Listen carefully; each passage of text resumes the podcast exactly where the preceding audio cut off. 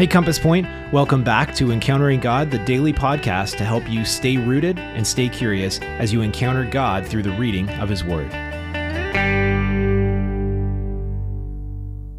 All right, well, thanks for hanging out with us again today. We are continuing our series in the book of Exodus, and today we are in chapter 9 and um, and what we're in the middle of these plagues or signs where God continues to reveal his power to the people that are around.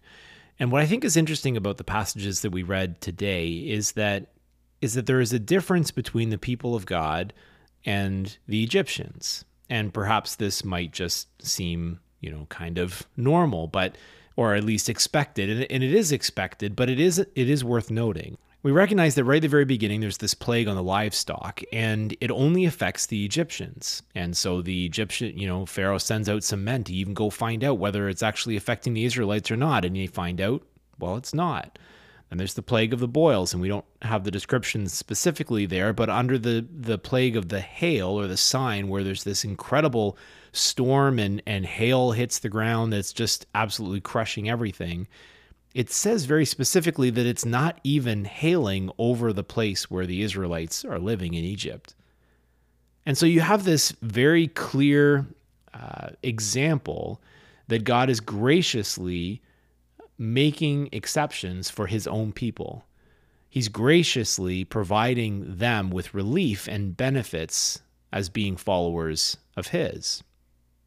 But the thing I find really interesting is that there's this one little passage in um, in the part of that we read today in chapter nine, where it talks about the officials of Pharaoh who feared the word of the Lord hurried to bring their slaves and their livestock inside. But those who ignored the word of the Lord left their slaves and livestock in the field. And so, in other words, you have this picture of the benefits being extended to the people of God but then there's also these benefits that begin to leak over into the people in Egypt who are actually following the instructions. And so, under the lordship of God, under his rule, when we line our lines, our, our lives up with the uh, principles of the kingdom, we find benefits. It's not that everything is going to be perfect, but what we do find is that the place to find joy and happiness, the place to uh, find those benefits is when we put ourselves in line with what God wants us to do. So, what do we do with this? Well, what I'm thinking about today is that oftentimes we get ourselves into these places where we just get stuck in our own minds and we just can't get out of the you know thinking about all the things that are happening to us and it can it can bring us down at times. But when we begin to see the benefits that God has provided in our life, it can provide tremendous hope and it can also give us the strength we need to face what we're facing.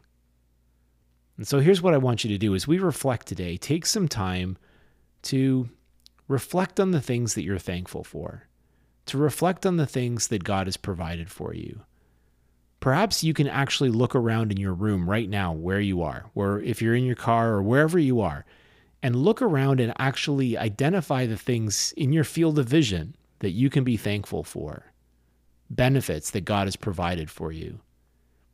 You know, it's sometimes when we take the time to consider the things that God has given us, we can find the joy that sometimes seems to be missing.